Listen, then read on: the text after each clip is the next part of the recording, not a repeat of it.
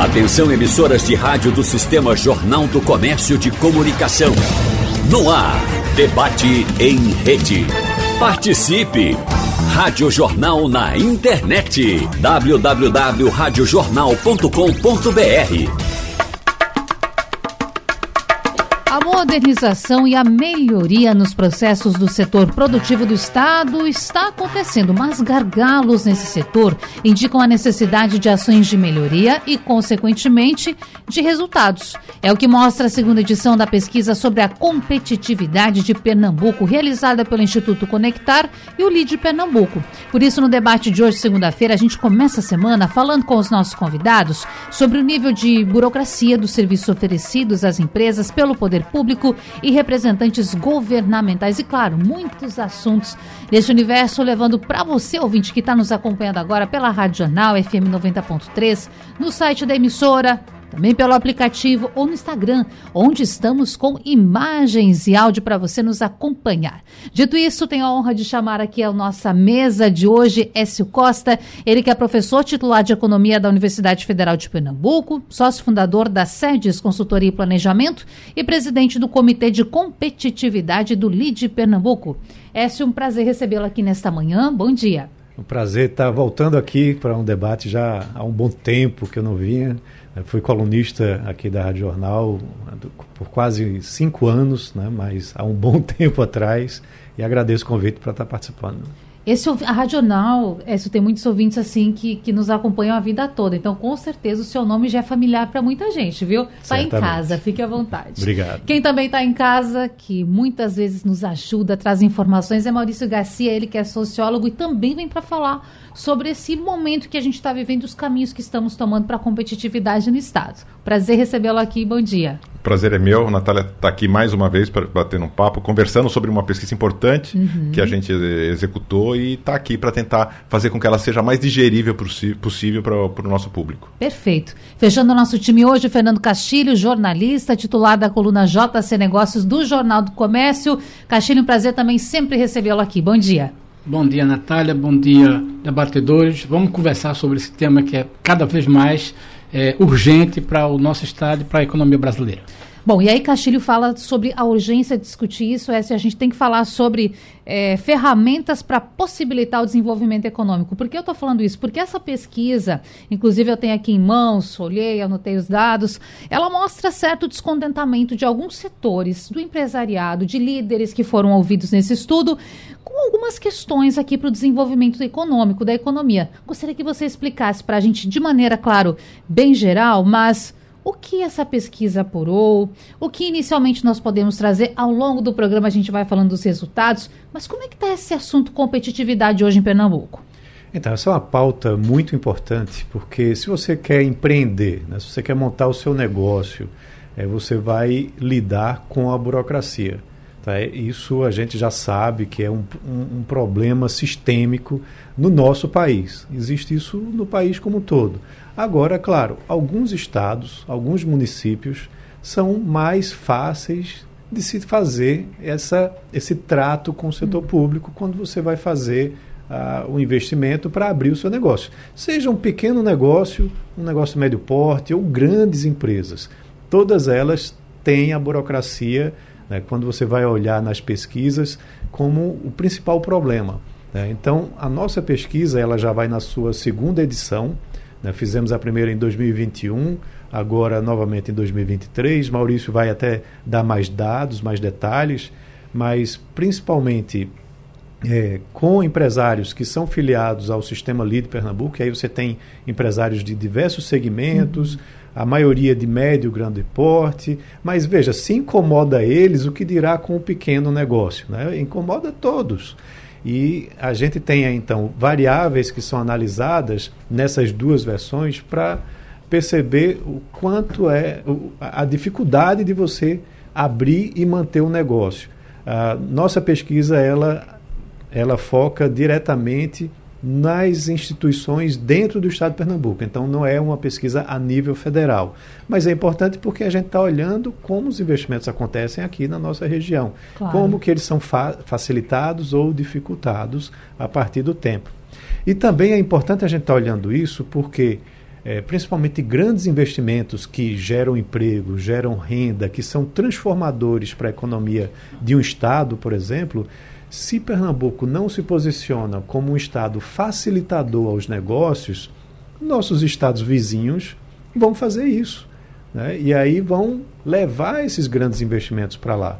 Então, essa pesquisa ajuda muito nesse sentido para dizer: olha, aquela instituição é muito bem colocada aquela outra instituição ficou lá para trás. Né? Isso serve como uma ponte, uma abertura para que essas instituições vejam, para olhem para dentro, a partir da percepção dos empresários, de que precisam melhorar né, o seu desempenho, para que assim possam facilitar os negócios que novamente vão gerar emprego, renda e também impostos, né? porque claro. você produzindo mais, você está arrecadando mais e o governo tem uma receita a mais por conta disso.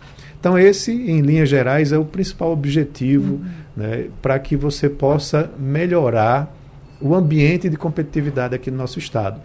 E aí, a surpresa agradável, já dando um pouco de spoiler aí Sim. do que Maurício vai falar, é que a percepção de é, facilitação dos negócios ou da diminuição da burocracia melhorou da edição de 2021 para 2023. A gente teve é, a maioria das instituições pesquisadas, aliás, todas, todas as instituições pesquisadas apresentaram uma melhora. Tá? Mas não é aquela coisa, ah, melhorei, agora não vou fazer mais nada. Não, você precisa continuar constantemente investindo. E aí tem outros aspectos também. Você teve uma pandemia que fez com que todas essas instituições de alguma forma se modernizassem para pelo menos digitalizar a burocracia, que não é o ideal. O ideal é que você realmente reduza a burocracia e faça tudo de forma digital para facilitar o acesso do cidadão, uhum. do contribuinte. É, e além da nossa pesquisa, em 2021, logo depois saiu uma pesquisa do Banco Mundial que deixou Pernambuco como o pior estado dentre todos os estados brasileiros no seu ambiente de fazer negócios. A gente ficou em último colocado. Então, os resultados do Banco Mundial coincidiram com os resultados da nossa apuração, e aí isso ajudou muito também para que muitas instituições corressem atrás do prejuízo. Então, assim, esse é o cenário que a gente está claro. vendo hoje. E vamos falar então de metodologia, Maurício, porque, bom, as informações que, que, nós temos é o período, por exemplo, de aplicação de 16 a 28 de abril da pesquisa, o número de entrevistas válidas, 308 entrevistas, mas aí a gente tem aqui um perfil desses entrevistados. Importante o ouvinte entender quem foi ouvido, porque essa eu já falava, já colocava um pouco do perfil desse, desses empresários, que foram escutados nesse estudo. Explica pra gente, Maurício, quem foi ouvido nesse estudo? Esse estudo a gente fez com base dentre os filiados do LID, que é uma entidade empresarial que reúne uh, grande parte do PIB do Estado. Né? Então são grandes empresas, principalmente, a gente até tem essa segmentação do tamanho, do porte uhum. dessas empresas, todas elas predominantemente são grandes empresas, têm uma, uma alta, alta produtividade, uma quantidade grande de funcionários que geram bastante emprego. Né? Então são empresas com relevância. E algumas outras também que foram convidadas, que não são filiadas ao LIT, mas também foram convidadas para participarem. A gente mandou quase 600 uh, uh, questionários Sim. e nós recebemos 308 respondidos uhum. completa, por, por, to, por totalidade. Claro.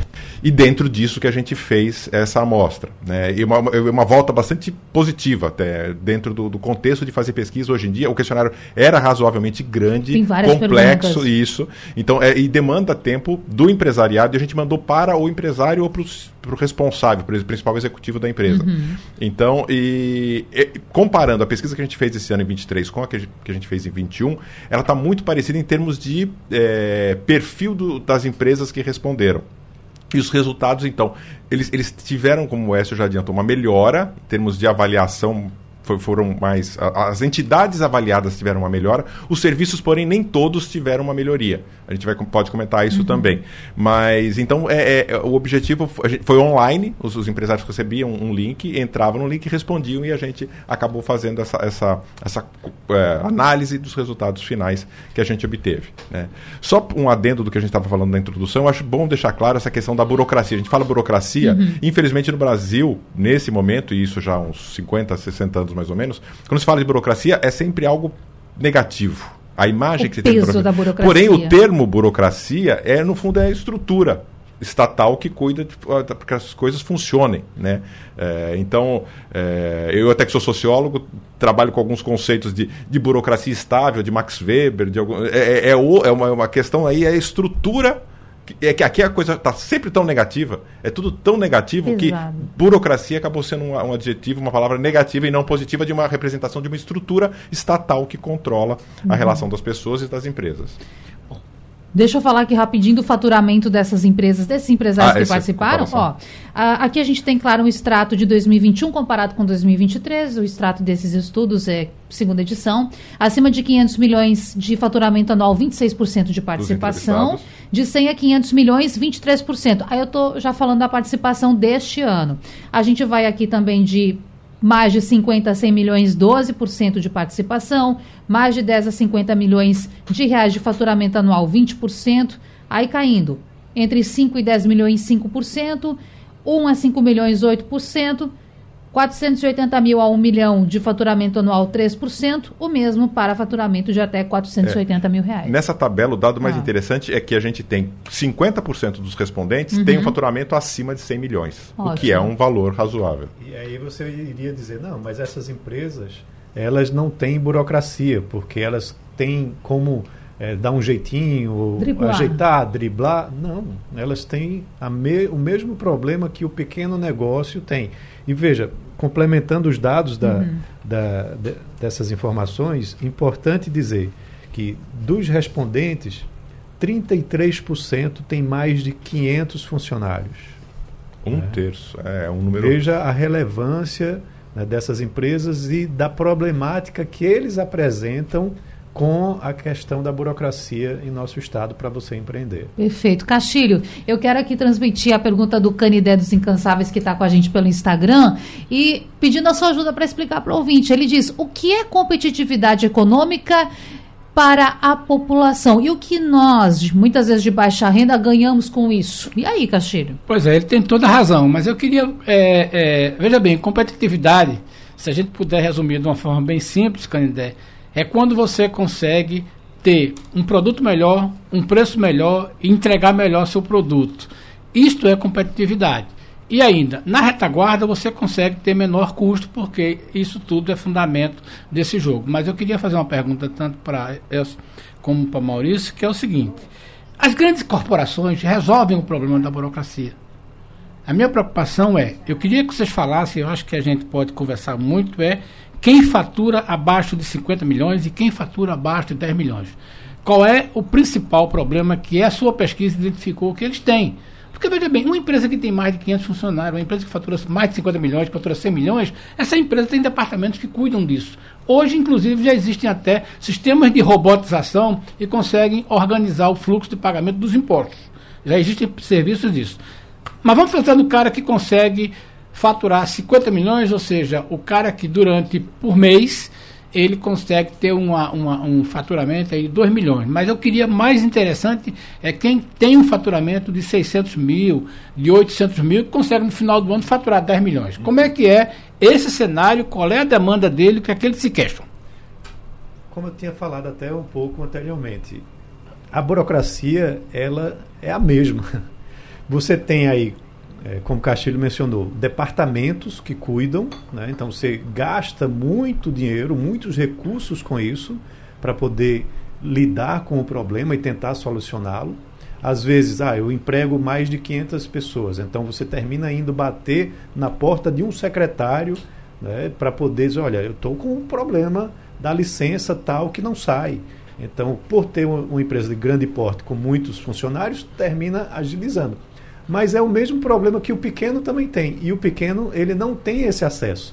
Então, você precisa melhorar o ambiente de negócios de forma uniformizada. Né? Você precisa ter esse mesmo acesso facilitado online e até com dispensas de licenças, principalmente para os pequenos que vão ter, eh, não vão ter esse, essa equipe toda trabalhando ou essa ponte, esse acesso a secretários e, e diretores de instituições. Tem um, um- dado aqui que mostra uma melhoria significativa é, por exemplo, com relação à abertura de empresas. Né? A abertura de empresas teve a melhor, o melhor percentual de melhora entre 2021 e 2023. Né? A eficiência medida pelos respondentes né, da, da pesquisa, em 2021, 33% deles diziam que era eficiente. É muito baixo. E aí melhorou agora para 68%. Mas a abertura de empresa é algo que atinge a todos nós. É. Né? Então, o pequeno termina sendo beneficiado com isso também. O nível de eficiência mais do que dobrou. Isso é muito bom. Só que aí, quando você vai ver, houve realmente, né, principalmente na Prefeitura do Recife, a JUSEP, eles se organizaram e a Prefeitura do Recife, inclusive, divulga frequentemente que é uma, da, uma das capitais que tem a maior agilidade para se abrir uma empresa. Né? Então, o problema não é abrir, o problema é conviver com a burocracia. Sim, sim. Né? Esse é o grande. E, e às vezes o problema também é fechar depois. E fechar a empresa que é mais complicado ainda. Então Perfeito. você precisa ir atacando várias frentes né, para poder ir melhorando o ambiente de negócios. Né?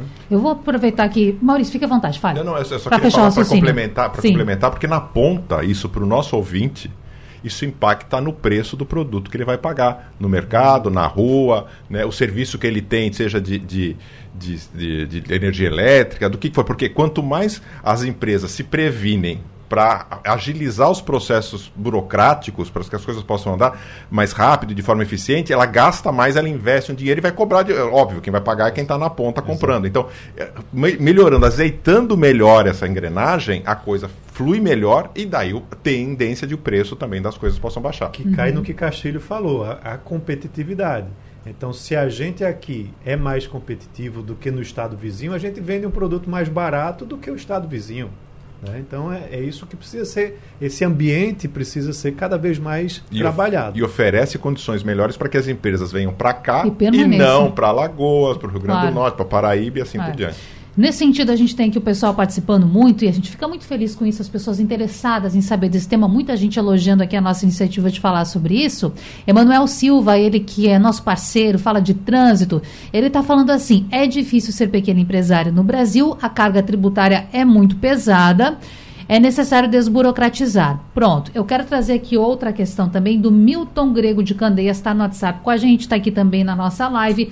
Ele diz assim, gente, o problema de Pernambuco é cobrar ICMS mais alto do país, por isso que as indústrias de peso não se instalam aqui. Ele traz alguns exemplos. Volts, que é uma empresa pernambucana e abriu uma fábrica em Manaus. A outra, NBR, dizer que é uma fábrica de automóveis que está sendo construída em Araripina. Nunca mais se falou sobre isso. Era um projeto de um... É. é e aí, vocês concordam? Castilho. Olha, é, é verdade, tem essa dificuldade. Agora, o que a gente tem que observar também é que nós estamos no começo de um governo é, que se propõe a consertar aquilo que foi o que, que foi feito, não, aquilo que não foi feito no governo passado. Essa queixa dele, e aí eu trago aqui para os nossos dois debatedores, é o seguinte: como é que vocês identificaram na pesquisa é, a coisa que mais angustia o empresário, principalmente, eu, eu vou concentrar minhas perguntas no, no, no, no empresário que, que, que, fatura menos de 50 milhões, mais coisa. O que é que eles se queixaram mais, né? É, esse pessoal que está nos ouvindo, que é o cara que tem faturamento de, sei lá, de 750 mil, 850 mil por mês, ele queixou-se de quê? Ele, onde é que ele diz que ele, a competitividade trava ele? Ótimo, Castilho, você ter levantado esse ponto. Porque quando a gente vai olhar a evolução das respostas de 2021 para 2023, o item que mais que piorou né, a sua percepção de eficiência foi, vou até ler aqui, o tempo e esforço dedicado para apuração e recolhimento de tributos estaduais e municipais. Né? Então a gente tem um sistema comple é, muito complexo, né, um sistema tributário, que tem exceção para tudo quanto é coisa, e você nunca sabe se está calculando corretamente e muitas vezes vem uma fiscalização e diz, ó, oh, você fez tudo errado, vai ter que pagar cinco anos para trás daquilo que você achava que estava fazendo certo. Né? Então, esse é o grande calo, o grande entrave, né, segundo esses empresários, com relação a tributação né, é. e com relação à burocracia aqui no nosso Estado. O medo a, de um passivo que ele não sabia que existia. Isso. A reforma tributária, é, o que se está falando é que, fechada a votação do arcabouço fiscal, hum. a próxima pauta a ser discutida no Congresso Nacional é a reforma tributária. E ela vai pegar todo o país, né, vai é, uniformizar, unificar os impostos num, num IVA, né, que é o de valor adicionado, o ICMS vai entrar, o ISS também vai entrar. Então, essa correção talvez venha por parte dessa unificação, porque aqui dentro você tem né, um, um, problema muito grande com essa questão do ICMS. Da mesma forma que os estados vizinhos também têm, né, só que aí entra essa guerra fiscal. O estado vizinho ele termina sendo agressivo, cobrando menos imposto para levar a indústria para lá e Pernambuco perde isso. Então essa guerra ela termina fazendo com que todos saiam perdendo no final das contas, né? porque você não arrecada e aí você não pode prestar serviços melhores porque não arrecada o suficiente, aí tem que sobrecarregar outros setores. Então, nesse caso, a solução, na minha concepção, vem de cima para baixo, vem do governo federal fazendo a reforma tributária e ela chegando em todos os entes. E outra coisa, só para salientar, para complementar, que a gente percebe nas pesquisas que a gente faz no LID, é, que é muito forte em Pernambuco dentro do, do, empresariado e que também, obviamente, impactam depois no preço é, para o consumidor final, é a questão da infraestrutura de Pernambuco. Então há é, uma, uma, deficiência clara, evidente, forte e claramente reconhecida pelos empresários de uma infraestrutura básica. E o que a gente fala de infraestrutura básica, por exemplo, é ter estradas que possam é, fluir e que não, não, não gerem mais despesa para o empresariado, com uh, coisa de caminhão, troca, trocar eixo, pneu, esse tipo de coisa, e fluidez das coisas. Então, ele poder sair daqui a Caruaru num tempo mais rápido possível do que ele poderia levar passando por Recife, pegando trânsito, congestionamento no meio da cidade aqui para passar para lá. Então, essa, essa infraestrutura básica também é um grande ponto de reclamação do empresariado com relação ao custo dos produtos uhum. que eles oferecem. Eu queria mesmo entrar nesse ponto porque é o assunto que demandou a maior é, sugestão de medidas pelos entrevistados, que foi essa melhoria de infraestrutura. Sim. E a gente vai pegar. Bom, nós estamos falando da Castilho, é importante lembrar de empresas que têm o um faturamento elevado. Vai pegar 232, vai levar seu produto via caminhão. Vamos falar de ferrovias que estão há anos né, sem, sem rodar, sem ter. Também, 101. Né? O então, arco assim, metropolitano. Que não sai do papel, que a gente não consegue falar, transordestino, enfim, nem, nem vamos entrar nesse assunto. Mas é importante falar isso porque muitas vezes a gente acha que a solução também está só na desburocratização e não é apenas isso. Castilho, qual é o impacto de uma estrada ruim para a economia? Olha, primeiro é a questão da, da, da do, quando, perdão, quando o encurtamento da estrada se transforma num problema de custo, como os nossos debatedores já falaram aqui. Estrada ruim significa aumento de custo. Mas eu acho que a gente tem um problema que é muito sério em Pernambuco, que é algumas coisas foram interessantes, e é, certamente a pesquisa mostra isso, mas é bom a gente comprovar.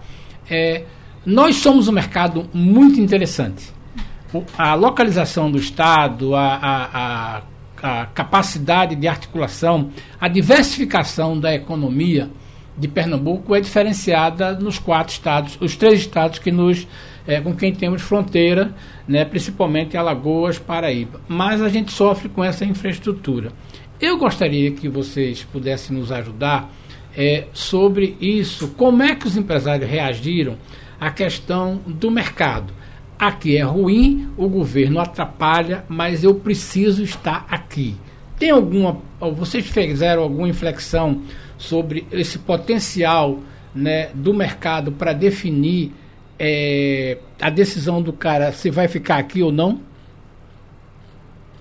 Bem, você tem aí muitas vezes até um, um pouco do, do sentimento né, patriótico, local, local, local regional, né, regional é. do empresário. Tá? No convívio que a gente tem com muitos dos empresários que estão lá dentro do LID, você ouve até depoimentos nesse sentido. Olha, é, eu sou daqui, eu quero empreender aqui. Né? Mas é difícil empreender aqui. É. Certo? Então, esse ambiente ele precisa estar sendo constantemente melhorado. E a gente tem que estar tá olhando quem está fazendo certo né, para a gente copiar mesmo. Se está dando certo naquele outro estado, por que, que a gente não vai copiar? E você tem exemplos interessantes. Né? Você olha para uma Minas Gerais, por exemplo, essa, esse nosso trabalho né, do Comitê de Competitividade e Desburocratização lá do LIDE se espelha muito na Lei de Liberdade Econômica, né, que foi é, criada em 2019 para 2020 e que somente 8% dos municípios de Pernambuco a adotaram. Veja, Caruaru, Petrolina, que são municípios relevantes para a economia pernambucana, ainda não adotaram a lei de liberdade econômica, o que facilita muito os negócios, principalmente para os pequenos. Né? E Minas Gerais fez uma campanha, o governo do estado pegou a lei de liberdade econômica e colocou como uma política de estado. Então, número. Veja, é, Minas Gerais tem mais de 800 municípios. E você tem mais de 50% dos municípios que aderiram à Lei de Liberdade Econômica. O que é que acontece? Minas Gerais ganha dos estados em competitividade e começa a levar bilhões e bilhões de reais em investimentos. É. Então, Principalmente é, agora, mais recentemente, no setor de logística, quando ela tem se transformado no grande polo de distribuição replicando um exemplo que tem nos Estados Unidos, que é de Atlanta e daquela região que que está no centro. É bem interessante isso. isso. Aí falando você atribui essa lei. Aí falando de logística, né, você tem Swap e tem um concorrente direto que é PECEM. Né, e por muito tempo você vê anúncios de investimentos indo para PECEM e Swap ficando meio que para trás. O que é que está acontecendo? O que é que está sendo feito lá no Ceará? Por que, que a gente não pode copiar, de certa forma, o modelo e ser agressivo aqui também? Então, essa, esse tipo de discussão é que eu vejo uma grande necessidade né, dela acontecer né, e acontecer de forma aberta, né, para que o Estado de Pernambuco consiga né, reunir seus esforços, né, suas forças políticas, econômicas, para continuar atraindo investimentos para a nossa região. E a pesquisa ela é um caminho, mostra uhum. já o que pode melhorar em termos de competitividade, de melhoria da burocracia, para que isso também aconteça. Vamos para o intervalo? Pode ser ou quer concluir? Não, rapidinho, só para fechar, conclua. outra coisa que é muito importante é o tempo que a gente fez essa, essa é o momento é. que a gente fez essa pesquisa. Sim. É justamente uma troca no Estado de um governo que estava 16 anos, de um grupo político que estava 16 anos, para um novo grupo político. Então, o que o empresariado na pesquisa demonstra muito claramente é uma esperança, Sim. né? É uma, é, é então ele, ele, é, ele, ele tá a fim de esperar porque quem sabe esse governo agora não mude essa estrutura, essa cara que, tá, que ele está reclamando tanto, né? E que era algo que estava 16 anos aqui consolidado. Então, também esse momento novo, não só do país, mas focando especificamente em Pernambuco, é muito relevante, porque os empresários estão esperando que o novo governo, que o governo de Raquel, possa de fato trazer essa novidade, essa mudança e essa modernização dessas questões para o empresariado. A gente fala de economia, competitividade, burocracia, que já aprendemos com Maurício Garcia que não é tão ruim como se pensa de maneira geral, memoriza a princípio. Agora, gente, eu quero colocar vocês aqui, pode até ser que um pouquinho contra a parede, mas é para atender a nossa audiência, porque as pessoas estão esperando também isso, já que vocês estão aqui tendo em mãos esse estudo, feito esse levantamento e com muita informação para dar para a gente. O Alisson Lázaro, ele pontua o seguinte, na opinião dele, carga tributária, péssima logística, juro absurdo, esses são sim os principais gargalos desde sempre. Então, quero saber quais as expectativas dos especialistas que participam hoje do debate com os novos governantes para o nosso futuro? E aí eu já pergunto, tanto para Écio quanto para Maurício Castilho também, fique à vontade. Bom, a gente tem aí praticamente seis meses. Já dá para se dizer que algo está acontecendo em nível estadual e em nível federal? É, vamos começar pelo nível estadual. Né? Eu, como presidente do, do Comitê de Competitividade, a gente organizou uh, recentemente um evento lá no LIDE com o Bernardo Api, que é o, o, por assim dizer, o pai da reforma tributária. A gente trouxe ele aqui para ele explicar né, o formato, o que vai acontecer. E nesse evento né, estava presente também alguns secretários né, do governo do estado. É, e foi muito interessante porque a gente se apresentou, começou a discutir e o interesse foi muito grande com relação a justamente esse ambiente de melhoria da competitividade. Né? Existe um ranking também feito pelo Centro de Liderança Pública, o CLP, que mostra a competitividade dos estados e municípios. E um dos secretários disse que, olha, eu já conheço esse ranking e a gente vai fazer todo o esforço necessário para que Pernambuco fique entre os melhores aqui no nosso país. Então eu saí de lá, olha, pelo menos o secretário já conhece o ranking, uhum. ele já sabe o, quais são pontos que devem ser trabalhados. Agora é ver como a atuação dessa nova administração vai é, caminhar nesse sentido. A nível de município, o município do Recife, é, como presidente também do comitê, eu já conversei né, com o secretário de Desenvolvimento Econômico, uh, o Rafael, né, e agora a, a Castilho Jan, Jan, Janaína, né? Janaína. É, a atual secretária, é, e ambos também demonstraram um engajamento importante nesse ambiente de melhoria. Então, veja, há essas intenções. Agora, é preciso que a coisa se torne Real. realidade, é. né? que é, vejam essa pesquisa que a gente fez, por exemplo, uhum. e digam, olha, isso aqui nos atinge, a gente precisa melhorar esse ambiente. Vamos fazer um grupo de trabalho com os empresários do LID para que eles mostrem quais são pontos de melhorias que são abrangentes, que são transversais, que vão pegar do grande empresário ao pequeno empresário. Porque para o grande, o pequeno também funcionando bem gera negócios. Né? E para o pequeno, o grande funcionando bem vai demandar negócios. Veja que está tudo, de certa ah. forma, conectado. Então, a nível estadual, eu vejo esse avanço como algo importante. A nível federal, aí você tem uma transição né, de um governo que criou a lei de liberdade econômica para um governo que é antagonista né, a muitas das ações que foram desenvolvidas no governo anterior. Então, me preocupa muito essa questão né, de é, desburocratização, de avanços nesse sentido. Se o governo Lula é, conseguir aprovar a reforma tributária, isso já vai ser um avanço enorme, vai ser a melhor, na minha opinião, das entregas que esse governo pode fazer.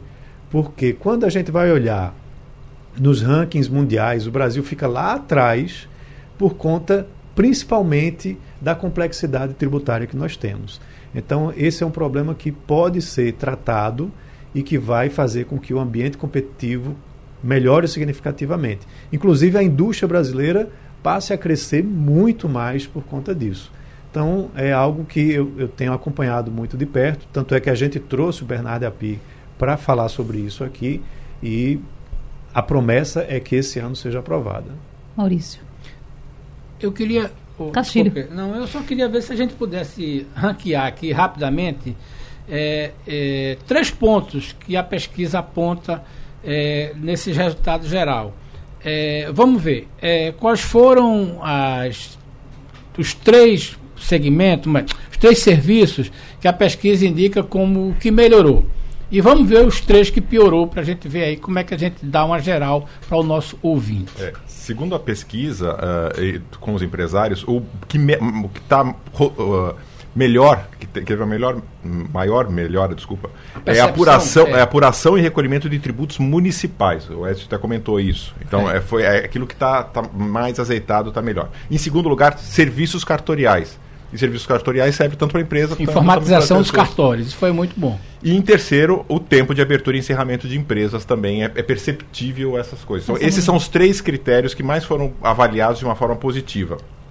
E em quarto lugar, só para comentar, uma questão de infraestrutura que a gente comentou agora há pouco, que era deficitária, mas a infraestrutura logística aérea também está em quarto lugar como a que melhor avaliação. É. O aeroporto de Recife é muito bem. E bem avaliado. É.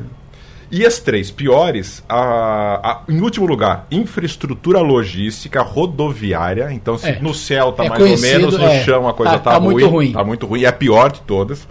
Questão de saneamento que isso influencia também muito, principalmente a as indústrias, a produtividade do trabalhador das indústrias. É. E, e, em terceiro lugar, de baixo para cima, né, a antepenúltima pior, é a insegurança jurídica para atividades econômicas. Então, o empresariado não se sente seguro e é, e é, é aquilo que a gente estava falando.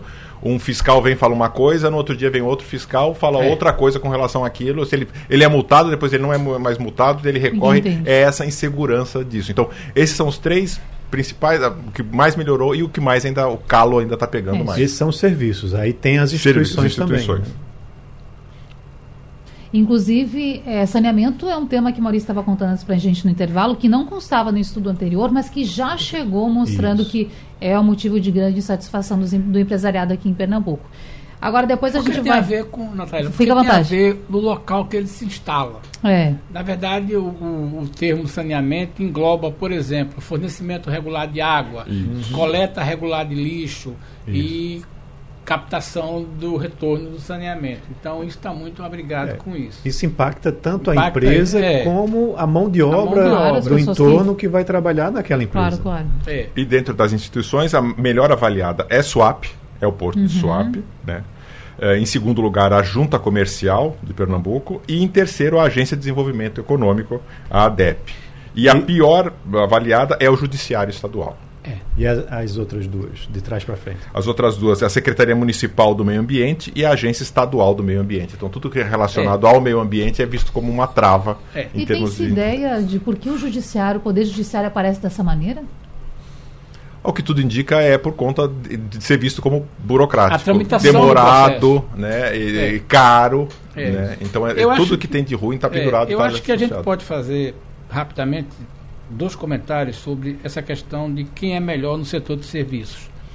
Realmente a prefeitura ela avançou muito nessa questão de, da, da facilidade do contribuinte recolher. Vai isso desde a nota fiscal eletrônica, uhum. que ajuda muito ao MEI é, e vai também da apuração de serviço. Tanto que a prefeitura já fazem três anos que ela consegue faturar por ano um bilhão de reais de ISS. Esse, inclusive, é um ponto que vai ser muito debatido na reforma tributária. Uma outra questão que aí é interessante, é, pegando agora na queixa de, de, de que as pessoas reclamam, não só do judiciário. O judiciário a gente pode explicar porque toda vez quando demanda uma questão judicial, é custo uhum. e demora. E aí tem muito a ver com questão trabalhista. Mas tem uma coisa que é importante observar na questão das instituições do meio ambiente. Uhum. Por quê? Porque a postura de Pernambuco, isso é conhecido, a postura dos órgãos de meio ambiente de Pernambuco é, não é colaborativa. Isso é uma marca do Estado. Diferentemente do Estado do Ceará, diferente do Estado da Bahia, onde o cara diz: olha, nós temos um problema aqui como a gente pode ajudar você a resolver isso. Muitas vezes o cara está cometendo um crime ambiental sem ter certeza disso. Em Pernambuco, essa postura é clássica. É de que se vire, nós vamos multar você e você que se é, adeque. Claro que tem coisas absurdas. Né? Às vezes o fiscal é tão duro que o cara diz assim: eu vou continuar, aceita a multa e fica brigando na justiça. Mas essa é uma questão de comportamento. Isso bate na competitividade. Uhum. Na questão de dizer assim, é muito comum, a gente ouve isso muito no Ceará, e eu também já ouvi da Bahia, é o seguinte, é, o, os órgãos de controle ambiental têm uma postura resolutiva. Nós vamos tentar ajudar você a resolver isso aqui. Uhum. Não é jeitinho, não, é, é resolver a questão seriamente. A postura de Pernambuco, isso é clássico nos dois estados, tanto a agência ambiental como às vezes na própria prefeitura, é que a gente multa e depois você se vira. E aí, quando é uma empresa grande, ela tem até condições de contestar. Na empresa pequena, ela continua porque ela não consegue resolver. Claro. Isso é uma questão. Aí, o caso interessante, só para finalizar, de como a prefeitura observou isso. A prefeitura, no âmbito dela, tem procurado resolver isso. Tanto que nessa questão do imposto ele consegue melhorar.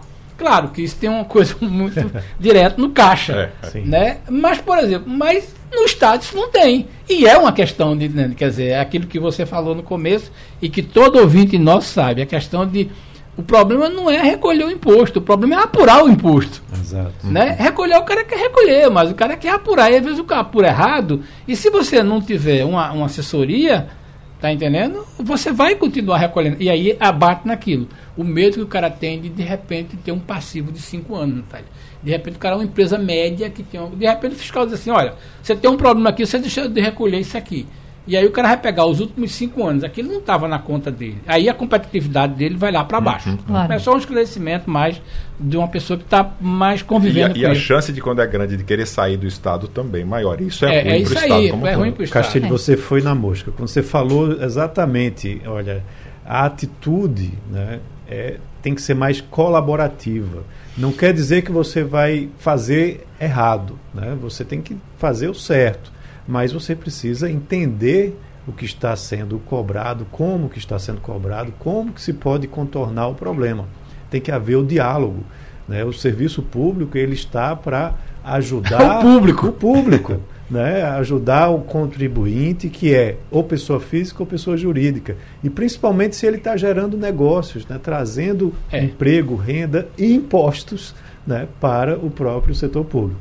Então, é, esse é um avanço que precisa acontecer dessa mudança de mentalidade. Uhum. Né? Porque o que se fala muito é que o empresário é aquele né, capitalista malvado que vai explorar é. tudo e todos. Mas não, não é. Né? Você é. tem é, uma mudança que precisa acontecer na mentalidade das pessoas para dizer, olha, vamos dialogar e é. fazer com que a economia possa se é. desenvolver para que a região é. se desenvolva. Isso tem a ver também com a questão de autoestima, de que aonde você quer chegar. Então, é muito claro, perceptível, que, por exemplo, para a Bahia, a meta é São Paulo. Isso está claro no empresariado da Bahia. O Nordeste já ficou para trás. A economia da Bahia é maior, é a maior economia do Nordeste. Ela é mais diversificada porque ela vai da indústria petroquímica, da indústria automobilística, né, para o agronegócio de ponta. Uhum. Aonde o presidente teve a semana passada é chamado o estado da arte da produção de grão no Brasil, que é Luiz é Eduardo Magalhães. Claro que lá ajuda. Lá o solo tem. Você é do Rio Grande do Sul hum. e quem está nos ouvindo, lá o solo tem 30 metros de terra roxa. É, ajuda muito. Mas veja bem, isso é uma questão.